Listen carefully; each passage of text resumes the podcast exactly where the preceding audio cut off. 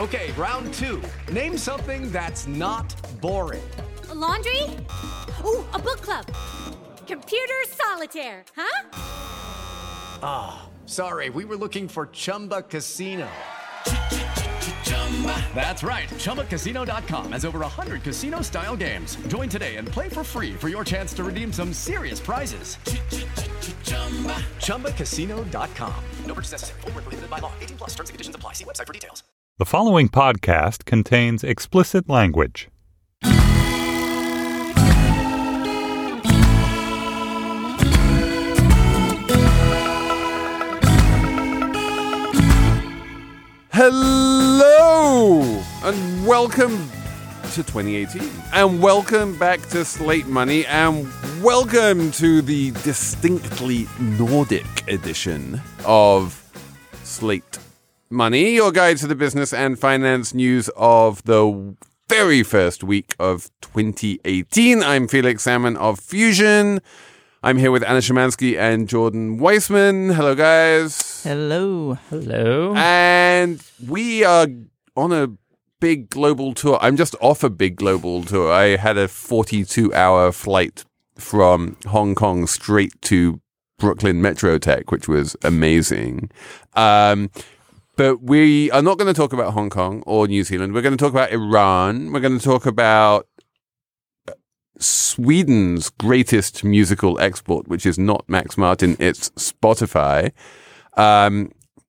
which is doing amazingly interesting things on the stock market. So if you're a finance nerd and you think Max Martin or ABBA or something like that is cool, just wait till you hear what Spotify is up to. But we are going to start with, Anna, Iceland, because there's a law. A law that's now taking effect. Okay. So walk us through it.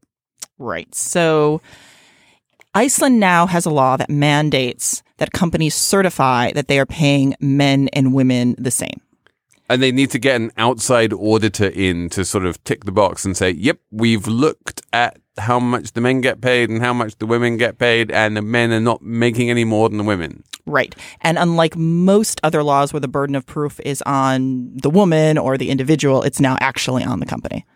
And what happens if they don't get this certification? There's actually a daily fine. Yeah. Wow. Daily fines can stack up. Icelanders, they're serious. Yeah, they are not around. The good news about this is that you really can fix it overnight. You just take all of the women and you pay them a bit more and then it's fixed. So you can do that in the gender equality, done. You can do that in the course of a couple of days. It's not something which takes a long time. Theoretically, yeah. I think it's a little bit more complicated than that. The rule is this thing called the gender equity or gender equality standard, pay equity standard. I'm blanking at the moment. But anyway, it's supposed to sort of be a system that you have in place for making sure your jobs are paid fairly and that essentially people are paid based on what their job is rather than who they are or their ability to negotiate per se. So I don't think it's as simple as just make sure that I'm actually not really coming up with a good Icelandic name right now. I was going to try and name a random Icelandic worker, but all I'm thinking is Bjork, and that's really not going to fit here. But who's probably the highest paid Icelander in the world? I have to assume. Most likely. Yeah. Ziggy. If Ziggy was she's definitely their best export right now. Talking about Swedish exports, Icelandic exports, definitely Bjork. But so anyway, but I guess what my point was is that however difficult it is to measure this, yeah, once it's been measured, if your independent external auditor accountant person says, these women are earning 5% less than their male peers, the way you fix it is by giving them a 5% pay rise, and then it's fixed. Maybe this could get somewhat complicated. And this is why I really want to like this. And I'm happy that people are trying these kinds of things. But I think this could have the potential maybe to actually depress wages for everyone if you make it incredibly complicated to give pay raises, because essentially you have to assign a value to every task. But wait, isn't this the great advantage of being a small open economy like Iceland is that if everyone gets a pay cut, then no one gets a pay cut because everything is relative, and so it's just. Oh, okay. You know. We can talk about exchange rate fluctuations right. to deal with this, but and I want to hear you finish your point because I think you were going somewhere interesting with that. And then, so what I'm saying is, most companies, if you're say someone seems to be adding value in their job, and you potentially normally want to reward them with a pay raise. Well, now, in order to do that, A, it's going to involve a tremendous amount of paperwork. And also, you then potentially are going to be having to give a pay raise to many, many people.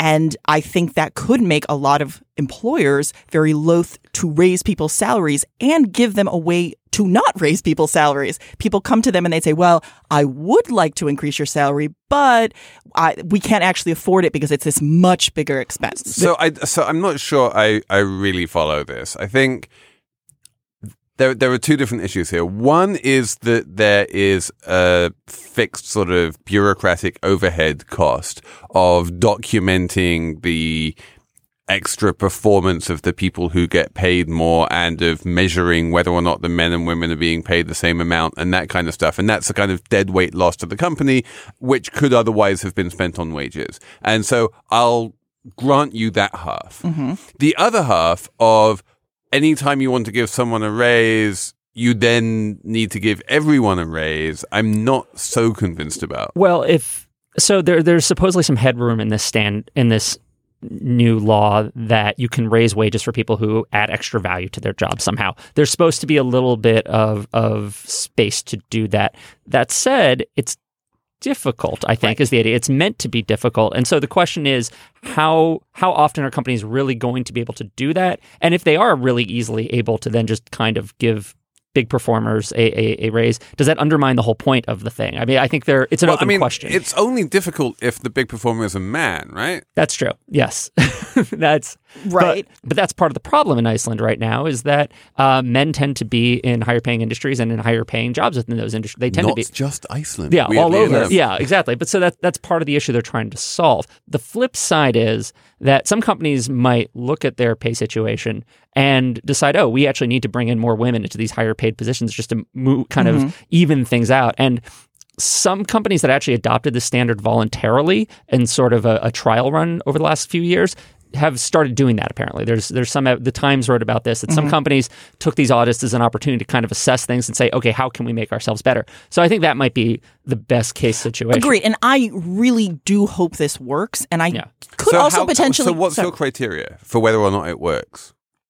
Whether it actually reduces the pay gap without causing stagnated wages. I think that's a good standard. And I think there's also one other risk that you haven't even brought up for why this could push down wages a bit, even though I am generally optimistic about this, which is that if you have to justify what a position is paid based on each and every single task, and then you're just kind of given a little bit of headroom to pay high performers more, you're probably going to bias your initial wage down. Yeah. You're going to say, okay, I have to decide what my salary is for this job ahead of time.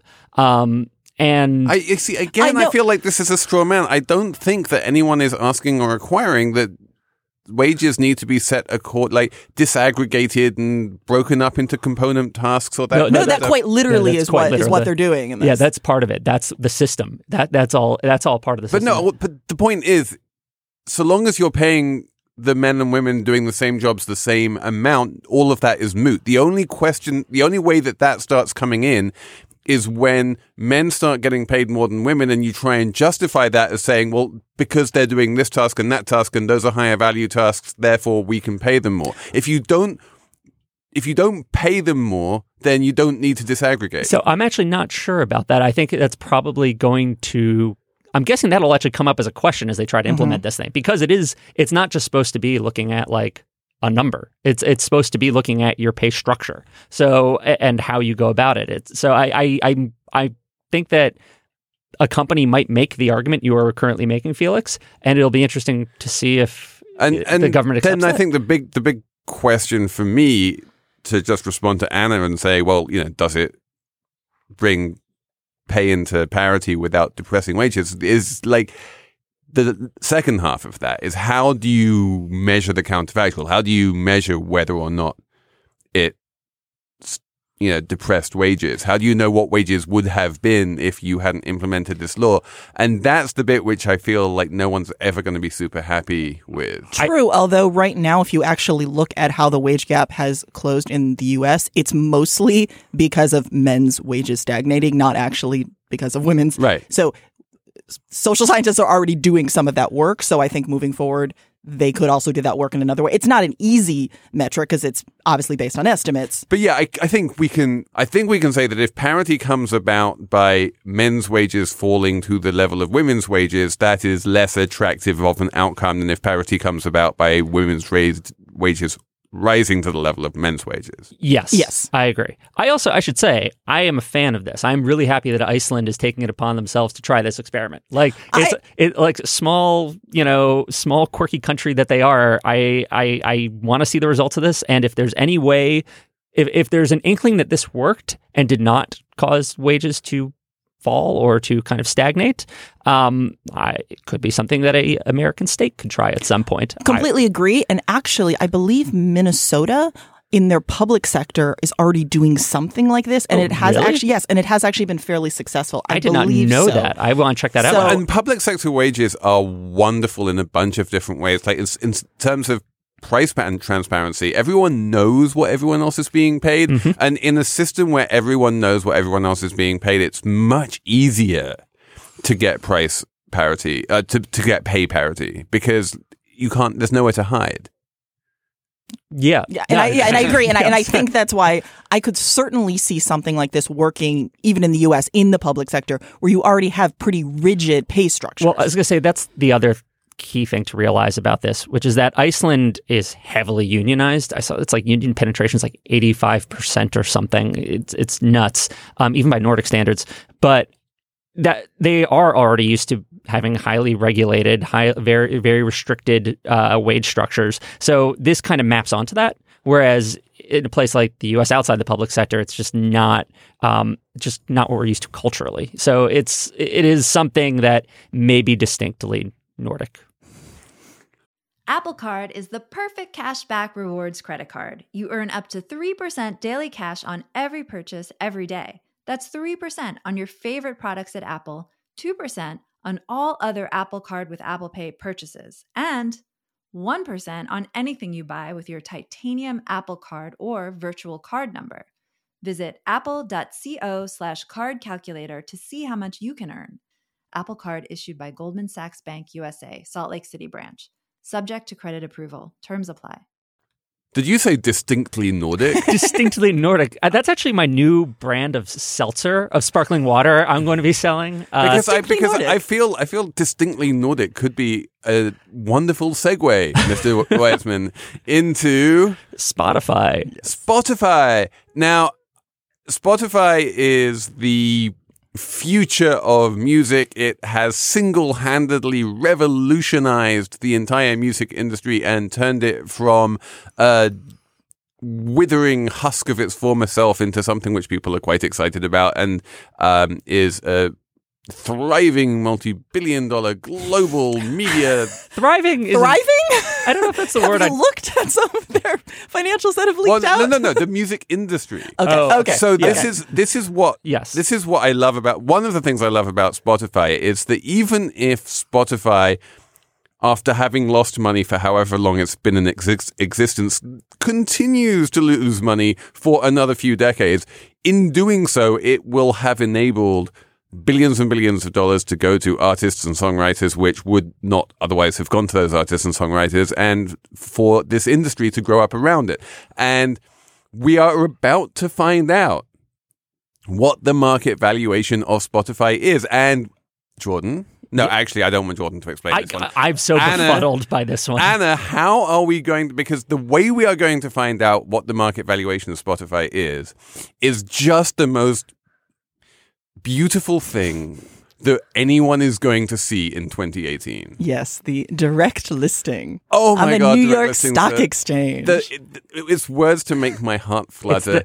I love direct listings so much. It's the non-IPO IPO. Yes. It's a fake IPO, but it's a real IPO. It's not a fake. It's a what the hell is this thing? So yes, okay. And so there's this idea out there that public, that the private is the new public. That basically, if you want to raise equity capital in these weird times that we live in, the best way to do that is not to go out into the stock market and ask the public to buy shares.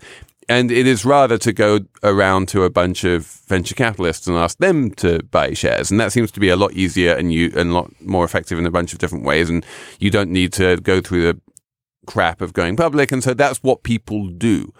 And so half of the reason why companies that went public in the first place, which is to raise money, has now kind of disappeared. They don't need to raise money on the public markets anymore. On the other hand, once you've raised money, those shareholders really like the idea of at some point being able to sell their shares. And so at some point you need a stock market listing to allow people to sell their shares. So how do you get a stock market listing without ever raising any money on the stock market? And this, Anna, explain. Is going to be a direct listing where in a normal IPO, you go through an investment bank. They're your underwriters. They buy your shares. They sell them to institutional investors at a price that they have determined using many, many spreadsheets. And then at that point, the shares are traded on the market. And the idea is that normally, if everything goes according to plan, at the end of the first day's trading, the shares will be maybe 10% higher than the IPO price, which you can think of as being money left on the table, or you can think of as a bunch of different things. But the idea is that the end of the first day's trading will give you an actual market valuation of the company. That's the market cap. This is actually important because, and I think this will be something that we may all somewhat agree on, is that the current structure of the IPO essentially is made not really for the benefit of the companies, but for the benefit of strengthening relationships between investment banks and institutional investors because of the way IPO pricing works. Right. And Goldman Sachs and Credit Suisse and Deutsche Bank and all of these big banks will, have big desks devoted to allocating equities and getting and buttering up clients by giving them access to IPOs, and then the clients will make money on the first day. But Spotify is just doing an end run around all of this. It's eschewing all of that. Yes. So although it is still having investment banks involved, of course, because you still want the institutional investors to want to buy the stock. Right. But instead of doing it in an IPO process where the company is raising money and issuing new stock, the company has already issued new stock. They did a big transaction with Tencent. They have billions of dollars in the bank. They don't need more capital, certainly not in any rush to raise more capital. So what they're doing is they're just saying, okay, everyone who owns stock, it doesn't matter when you bought it. You could have bought it yesterday, or you could have been given it, 10 years ago when we were founded. You're free to sell it on the stock market. And anyone who wants to buy stock on the stock market, you're free to buy it. And you guys just go out there and have a market on the New York Stock Exchange, and we'll see where we'll see where it lies. We'll see where it ends. So how do you determine the hell the price is going to be on day one? Just like the same way that you determine the price on day one in an IPO. You have buyers and you have sellers, and you see whether clearing is. Okay, so there's and there's actually is, in order to be able to do a direct listing on the New York Stock Exchange, they have a rule that you have to prove that your market value is above a certain amount by a third party stating that. So I imagine that also somewhat factors in. People aren't going to be doing direct listings for small companies. No, it has to be over for $1 billion companies. Or 250 million is the. So I like this insight though, and that essentially people are realizing that IPOs are about buttering up institutional investors. It's more for Goldman Sachs and their clients than it is for Spotify. I mean, people realized that a long time ago, but that wasn't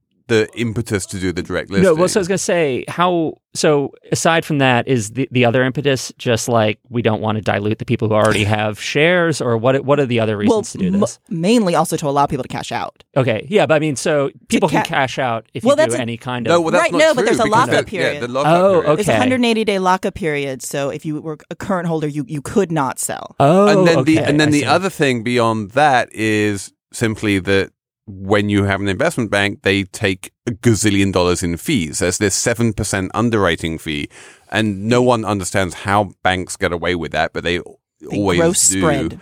And so they make an enormous amount of money in fees for work which doesn't seem to be particularly onerous or necessary. And so it is onerous. But it's not that onerous. I mean, compared to like bond underwriting. I will tell you. I mean, I've never worked in investment banking, but many of my friends have. I'm just saying that lots and lots of hours making lots and lots of decks.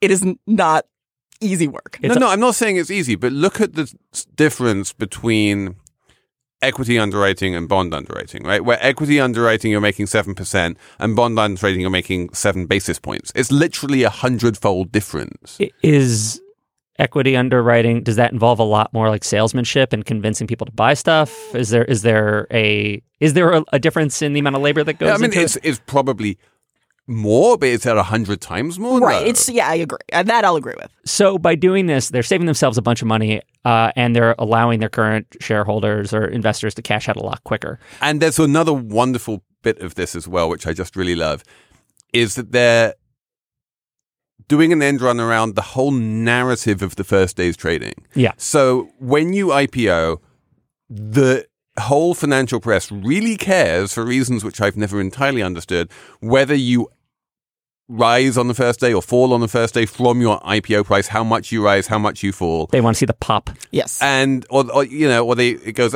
like, that's the narrative. And if there is no IPO price, then you can't have that narrative. You can't say the stock went up, closed 8% higher than the IPO price when there's no IPO price to close higher than. And so this, in fact, I read this piece about the Spotify listing saying people have been reluctant to go this route because they thought that without an underwriter, there would be nothing to prevent the stock from falling on the first day. It's like, falling from what?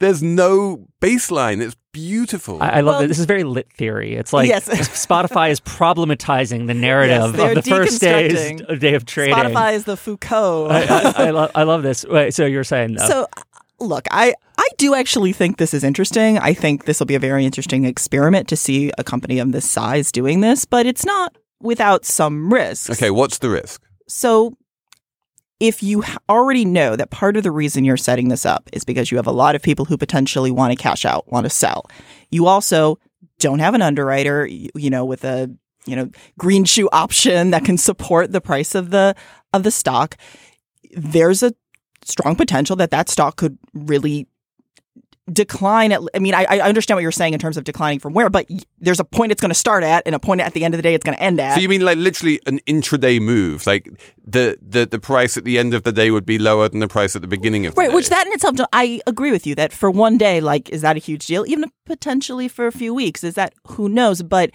if you start out and there's just a lot of negative press about how much this stock is declining. So you're literally just talking about the stock chart of like, what is the price of that stock doing over the first few days. Well, I want to say, what are you concerned about? That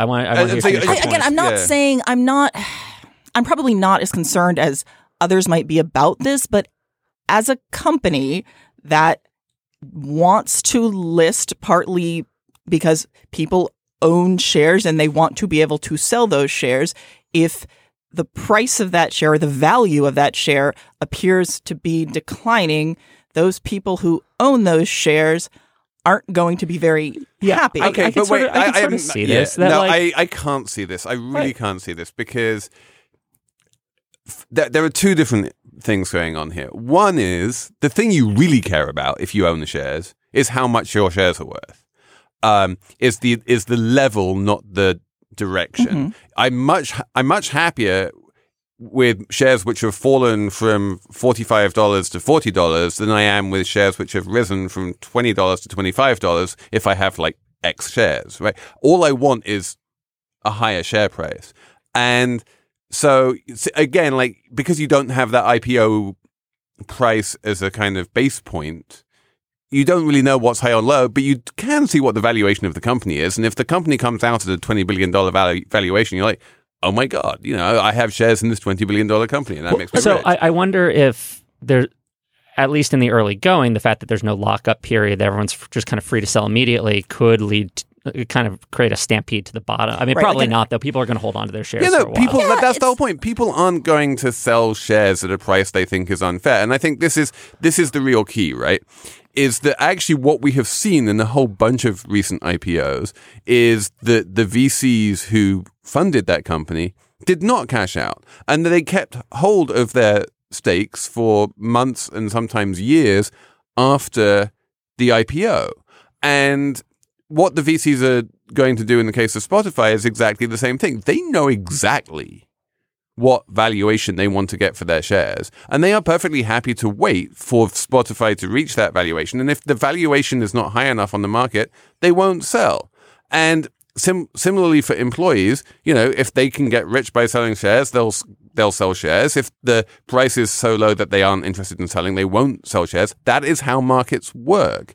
And I think the idea that like the method by which you go public is going to make a substantial difference to the actual share price or to the direction of the shares, I don't see it. And plus, I don't think the direction of shares actually matters that much. But what we have seen in, you know, very big cases like Google and Facebook is that if you have a kind of sluggish, crappy open to the stock, it doesn't matter. And that, you know, the early shareholders and the employees just hold on to their stock, and then eventually it goes up and then they sell. I don't entirely disagree. But I also think it's important to remember, like in the case of a Facebook, where initially part of the support for the stock was coming from the investment bankers. For like 1.5 days. Yeah, but the other thing I do think it's important to remember is that part of the underwriting process is also connecting the company with these institutional investors, solidifying relationships. And there is also a concern if you're not really engaging in that process, if you're going to have the same relationship with your investors, with large institutional investors who are more likely to hold long term. Yeah, we'll see whether there's a roadshow, how big it is, but I suspect there will be one. I suspect the bankers will get paid to take Spotify on the road. The big institutional investors will be entirely familiar with it. On top of that, there's going to be a large retail base of people who love the story. We can have a whole separate conversation about whether there's whether the story is genuinely attractive or whether all of the rents will go to the music publishers. But I don't think the problem is going to be, oh, there was never enough of a big IPO, so people never heard of Spotify. Like, that's not going to be a problem. No, I'm not talking about that. I'm more talking about having relationships with these investors who are your initial investors who are buying big chunks. And when you're not going through this process... You don't need big chunks, though, because that's the whole beauty of this. You have long-term investors who have big chunks. They are the people who did your ABCD VC rounds, and they will or won't want to be selling. And so the fact is that the only problem I really see with this is that the free float could be much lower than in most companies, and which is kind of the opposite problem to what you're talking about. There are going to be many fewer shares actively trading hands on the market because there isn't going to be a big clump of shares being issued by the company in the first place. And because there are fewer shares being traded in the market, that might make the price artificially high. It could go either direction. It could go either way. I still am just, I'm still curious when Spotify's ever going to make money. Chances almost never. Yeah, I still think of this as a company that would just be better off owned as like a cooperative by all the music publishers and labels. But that's another thing. That's a story for another day. Why, if they're making money off it, why would they want to like subsidize a money-losing company? Anyway, yes, we will talk about the business of Spotify. Probably when it IPOs. Probably. When it fake IPOs. When you need mealtime inspiration, it's worth shopping Kroger, where you'll find over 30,000 mouthwatering choices that excite your inner foodie. And no matter what tasty choice you make, you'll enjoy our everyday low prices, plus extra ways to save, like digital coupons worth over $600 each week. You can also save up to $1 off per gallon at the pump with fuel points. More savings and more inspiring flavors make shopping Kroger worth it every time. Kroger, fresh for everyone. Fuel restrictions apply. But let's talk about Iran. Yes, because there are riots in the streets. Yes. And the riots in the streets are a function of the fact that it has a shitty economy. Oh, well, it has a less shitty economy than it used to. So why are there riots in the streets? Still pretty shitty. Yes. This is the wisdom you come to Slate Money for, listeners. I feel like this is... I mean, we've seen a few riots in the streets in Iran over the past few decades, and these are the first ones which are explicitly, we are rioting because the economy is shitty riots. Well, I do think it's important to remember that these protests, although very important, they're not anywhere close so far to what we saw in 2009. They're much smaller in scale, and you also aren't involving as much of the kind of educated middle class at this point. Because the educated middle class are not the people who are really being shafted by the capitalism. No, that's not entirely true. So part of the reason that Hassan Rouhani was able to be elected and then reelected as president of Iran was because he was promising economic reforms that would better the, at the time, very, very shitty economy of Iran. And if you actually look at numbers in terms of inflation has come down significantly, they've moved out of recession. But the problem is that he's trying to undo decades of endemic corruption, bad populist policies, and at the same time, he's also working within a system where Khamenei has more power than he does. So his degrees of freedom of what he can do are limited. So I feel like there are two big problems facing Rouhani or anyone wanting to do economic reforms in Iran. One is the mullahs, call it, basically the religious state, and I can't remember, some massive percentage of the Iranian economy is controlled by people who just don't pay tax at all. Yeah, it's a third of the economy is controlled by the Revolutionary Guard. And so there's just like this massive sort of weirdly religious tax-exempt part of the economy, which is quite petro-based in many ways, and is untouchable and just skews everything. And then the other part of it is the, wonderful deal which John Kerry managed to finally sign and everyone got excited about, was meant to unleash a whole bunch of foreign investment, and then, Trump happened. And so now there's the foreign investment has not materialized. No one really wants to invest in Iran and that kind of thing. Yeah, I mean, I agree with you mostly. It's a little bit more complicated in terms of why we haven't quite seen the investment in Iran that was being promised. So part of it, yes, is that there was a lot of uncertainty once the election started moving. Part of it also has to do that when sanctions were lifted, U.S. and foreign banks were still forbidden from doing any type of U.S. dollar payments with Iran, and the vast majority of international trade is in U.S. dollars. Yeah, that was a big problem that they probably should have thought of beforehand. So that was one thing, and later they were able to kind of amend that a little bit, but at that point, Trump happened. So that is one major issue. Agreed. But I also think what we're seeing in Iran is also something that we frequently see when you have a reformer come in, when you have someone who's trying to liberalize the economy.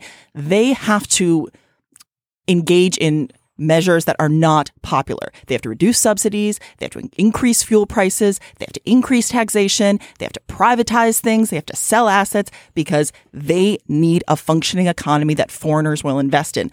Those types of actions are not popular, although they are usually necessary. Now, but they're also kind of, I think in Iran's case, impossible on a bunch of different levels, not least that it's really hard to think of many foreigners who particularly want to invest in Iran. I don't know if that's entirely true if Iran could really...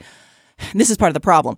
Iran's infrastructure is just completely shot, and that's part of the problem. They're both their actual like physical infrastructure, roads and bridges, also their payment systems, their energy sector, everything. They need a lot of work, and that's part of the reason that they need a stronger budget. So agreed, that part of the way that they need to get foreign investment in is to build the infrastructure. Exactly. Now, so this is part of the reason that they are trying to push forward these reforms. Now, so wait, I mean, but again, like, is that investment? Because it seems to me that if you get in some huge European construction agency to revamp the oil pipes and build new roads and put in a payment system and do all of that, that's actually you're paying those people. That's like the opposite of investment. No, I mean, depends on the money comes from. Yeah. No, that actually, if we were seeing that, that would be great for Iran. We're not seeing that, partly because they don't have the money to do it. Right, and that's part of what I'm trying to say, is that when you are an economy coming out of years and years of mismanagement, you go usually through a period that's very painful. And as a leader, you have to have a lot of political capital in order to weather that. We're seeing that in Argentina with Macri, who's done a pretty good job of it.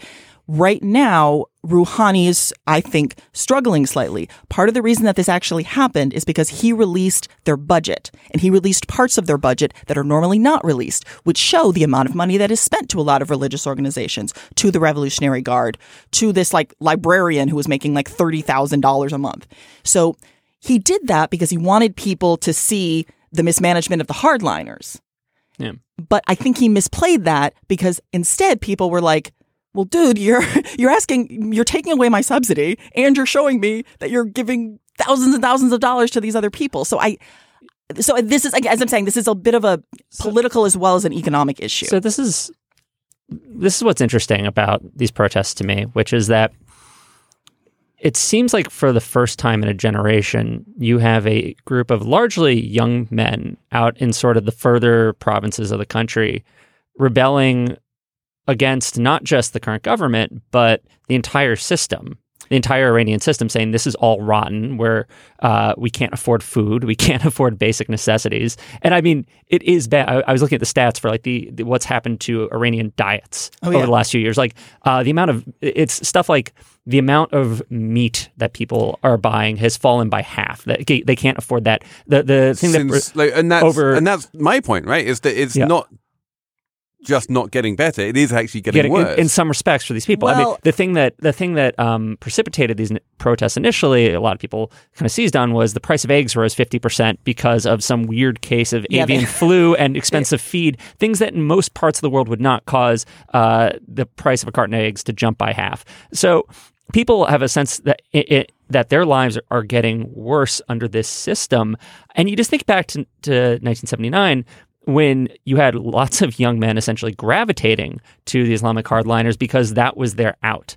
And now you see the reverse process, it seems like. You have the angry young kind of more rural or small town Iranians saying this is screwing us over. And I wonder if maybe even though these protests are small, they're significant for the long-term trajectory of the country. I am also very curious about what is going to happen, because I agree with you that even in 2009, you never saw people saying like death to Khamenei, like death to this. That is not something you heard. And I also think that is something that even Rouhani would not want, because Rouhani may be a pragmatist, but he's still very much a part of this theocratic system.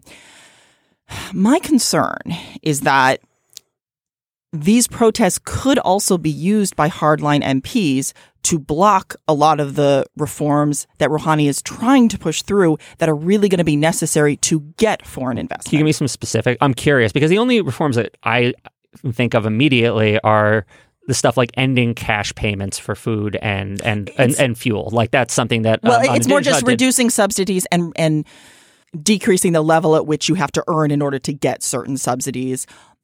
Increasing taxation. Why would the hardline MPs... They want subsidies. This is how hardliners, this is how fundamentalists, this is how authoritarians often rule, is that they are also populists. Well, so I have another question. So when we talk about like subsidies, right, in Iran, is that just sort of like the equivalent of food stamps? Like, no, I mean, it also, you have to do talking about, like, you sometimes... Yeah, who's being subsidized? Like, what are we talking about? When we say food subsidies, like, what are they exactly? So sometimes you are actually talking about cash payments that people are being given. Sometimes you're also talking about the price that people can actually charge for things like fuel. Okay. So you're talking about normalizing prices. See, that makes sense to me, saying we have to have some semblance of a market economy. Yes. I could see why that's a big deal. And you, like, if that can't happen, it's going to stunt Iran's growth long term. Cutting people's equivalent of food stamps on the other hand seems less essential to me, but that's just, again, as sort of a naive observer. I can potentially agree with that. But I do think that there are a lot of reforms that need to be made as well in terms of reducing local content requirements so that if foreign companies come in, they can own more of certain businesses. They don't have to align themselves with Iranian businesses. Those types of things. Also increasing tax collection, because that's a big issue in Iran. I've seen estimates of something like $20 billion a year are lost through tax evasion and administrative corruption. So these are measures that, again, are not popular, but are necessary. And these protests could actually weirdly end up scuttling them. That's my concern. Yeah. I hope they don't, but that's my concern. This episode is brought to you by Progressive Insurance. Hey, listeners, whether you love true crime or comedies, celebrity interviews, news, or even motivational speakers, you call the shots on what's in your podcast queue, right? And guess what? Now you can call the shots on your auto insurance, too. Enter the Name Your Price tool from Progressive. The Name Your Price tool puts you in charge of your auto insurance by working just the way it sounds. You tell Progressive how much you want to pay for car insurance. Then they'll show you a variety of coverages that fit within your budget, giving you options. Now, that's something you'll want to press play on. It's easy to start a quote, and you'll be able to choose the best option for you, fast. It's just one of the many ways you can save with Progressive Insurance. Quote today at Progressive.com to try the Name Your Price tool for yourself and join over 28 million drivers who trust Progressive. Progressive Casualty Insurance Company and Affiliates. Price and coverage match limited by state law. Okay, let's have a numbers round. Anna, what's your number? My number is $740,000. Okay. That is the upbringing fee that a dentist in Taiwan has been told that he has to pay his mother. So wait, this is like some horrible Jewish nightmare come to life. Like, except it's Taiwan. Okay, wait, yeah. So, this mother, she made her sons, when they were 20, sign a contract that said she would pay for their education to become dentists, but they had to pay her 60% of their net profits. I like that she specified net, not gross. And so this is a contract she entered into with adult sons. Yes, they were 20 years old, so they were adults when they signed this. And it was so. The son who is being told that he has to pay this, he has said he already paid her about $1 million. And he's like, I signed this when I was 20. I was just a kid. But she wants this like in perpetuity, this sort of tax. No. It's actually only up until about 1.7 million, I believe. Wow. So, that's I just think about like every time my mother's been like, I carried you for like, 9 months anyway. Like, I'm just glad that this kind of Jordan Weissman is an expert on the gestation period of the human. Anyway. I'm like, good on you, woman. I think you should absolutely get your extra dentist profits. My number is $850,000, which is Luxturna, one of these wonderful new biotech companies, sort of put its finger in the air and decided that the amount it was going to charge for this new gene therapy that it has managed to develop to cure a rare form of genetic blindness is, and then they just kind of like rolled the dice and out came $850,000. My favorite thing about this is they've decided to do it they've decided to split it in half and say, well, the left eye is 425,000 and then the right eye is 425,000. I'm like, shouldn't the second eye be less? Shouldn't the first eye be like buy one, get one half?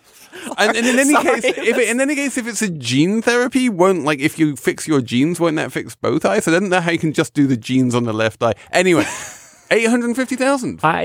So my favorite thing about this is that they haven't figured out how insurers are going to pay for it, because typically if you're like Aetna or someone, you might be okay paying for an outrageously expensive treatment of some kind because it's going to save money down the line. Like you fix the person, you pay for their surgery so that they don't up your costs in, you know, years and years from now. But if you just pay like $825,000 in one pop, that person is probably not going to be your client long enough to justify that cost savings. And plus, being blind isn't all that expensive. I'm sure there are all sorts of costs associated with that. I'm not an expert on it, but it's gotta raise your health costs in some ways. Actually, I know we have some optometrists listening to us after our discussion of contact lenses, all of whom reached out to us. And at some point, I should probably read some of your letters because you had grave concerns. We will have a talk. Okay, well, let's just segue very quickly into contact lenses. Actually, let's not. Yeah, it's just maybe that's a bonus segment at some point, but. Anyway, so insurers are sort of saying like, well, if we pay for this now, we're probably not going to reap much of the benefit. So there's talk about insurers somehow maybe working together with each other to pay these costs over time. It's whole new territory. Luxturna is being quite happy in terms of saying, you want a payment plan? No problem. You know, we don't need cash on the barrel head here. We will work something out with you because, you know, they want to get a lot of money. Anyway, Jordan, what's your number? Okay, so I have two apologies first. Uh-oh. I should probably say my mother does not actually sound like Kyle's mom from South Park. That's just my automatic impression. But love you, Mom. Second, a couple of weeks ago, Anna brought a number about Germany's per capita GDP. And I'm going to emphasize per capita because it seems that in the course of that conversation, both Felix and I missed the words per capita and thus were completely befuddled and just kind of spouted off saying that this doesn't sound... Yeah, basically, what? Anna told us about how Berlin brought down Germany's per capita GDP because it's so inefficient, which makes total sense if you hear the words per capita. However, we thought she just said GDP. And so we were not listening carefully enough and sounded like jerks as a result. Many of you emailed us, and I want you to make sure that you all realize, like, we are quite penitent for that incident. Yeah, and I should have at the time. I'll be perfectly honest, was just assumed that I must have been missing something. Yeah, it was an omni-shambles, I think, as Felix. Okay, and so now that I'm done apologizing, finally my number, which is $25. $25 is the used to be the suggested admission fee at the Metropolitan Museum of Art, my favorite museum in the world here in New York. However, now going forward is going to be a required admission fee for people who live outside of New York State, for out-of-towners. Or for anyone who lives in New York State but who doesn't have, you know, documentary proof that they do so. Yeah, and so, I mean, I think... Like, anybody who loves the Met hates this. Like, it just, you know, it seems so counter to the entire spirit of the place that anybody could walk in and see some of the world's treasures for literally nothing. And yet, if you look at all of the other great museums in the world, they all have compulsory entrance fees commensurate with this. It's like, this is a wonderful thing that the Met has going here. But even the great, you know, socialist paradises of Europe have eye-watering entrance fees these days. But it just sucks that they're giving it up, right? Yeah. It was something that made it special, and they're giving it up. And I think the thing that really gets to me about this situation is that the Met is just so incompetently run in a lot of ways, just on a business level. And the biggest symbol of that to me really is the fact that they lose money on their museum store every year. Like, they still lose millions of dollars selling tchotchkes. Okay, I'm going to push back on this because the Met's finances are very complicated, and frankly, the reason why I don't think this is a good idea is that it won't really fix them. The size of the budget is so enormous relative to the increase in admission revenues that they're going to get. It's way too much downside for a small upside. But with specific respect to the museum store, yes, this the whole reason why the Met is in financial difficulties right now is precisely the fact that they had this cash cow for many years, which was the museum stores in malls across America.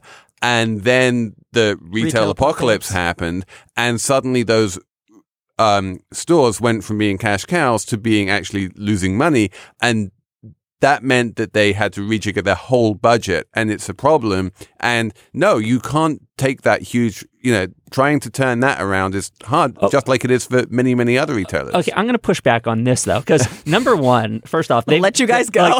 If you go, the retail apocalypse it's been going on for a while, but they were losing money like in 2010 on their museum store. Like this is, and I think they also lose money on their restaurants too. I was just looking at their statement. They're, yes. It sucks that they lost the Met stores across the country. On the other hand, the Museum of Modern Art manages to turn a few $1 million in profit on its what they call their auxiliary services, which includes, I'm assuming, definitely retail, and I'm assuming also their restaurants. So their restaurants are way better. It's true, but it can be done. You can, as a museum, and why am I harping on this? Well, if you're a few $1 million in the red instead of making a few $1 million on this stuff, that's like a $6 million swing, right? They're only expected to raise about $6 to $8 million by getting rid, or $6 to $12 million by getting rid of one of the things that makes the Met special. Yeah. So with just a slightly better run business, they could make up what they could make the money that instead they're going to try and milk from out of towners. I feel like that's in a weird way like the wrong comparison. The real comparison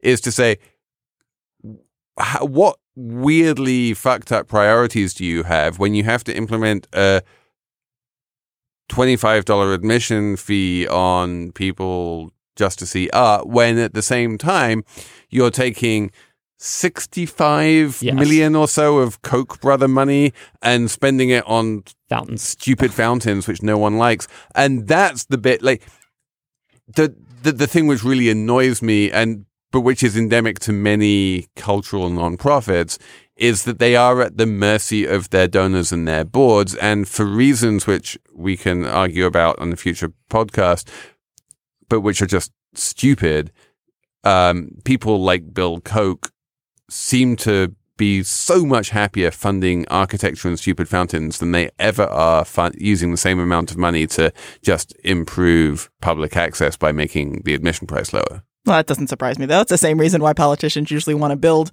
a new bridge as opposed to fixing all of the other bridges. Yes, or even spend $18 billion on a wall of some description. We will see what happens with that. Maybe we'll have a Trumponomics issue of Slate Money at some point in 2018. The wall defies economic reason, but it doesn't defy budgeting. They have some kind of a number on it now. But I think that's it for us this week. Thank you for listening to Slate Money. Write to us on slatemoney@slate.com. Listen to If Then, which is a weekly podcast which comes out every Wednesday and does for technology what Slate Money does for money. I think we'll just leave it there. Thanks to Dan Schrader for producing, and we will talk to you next week on Slate.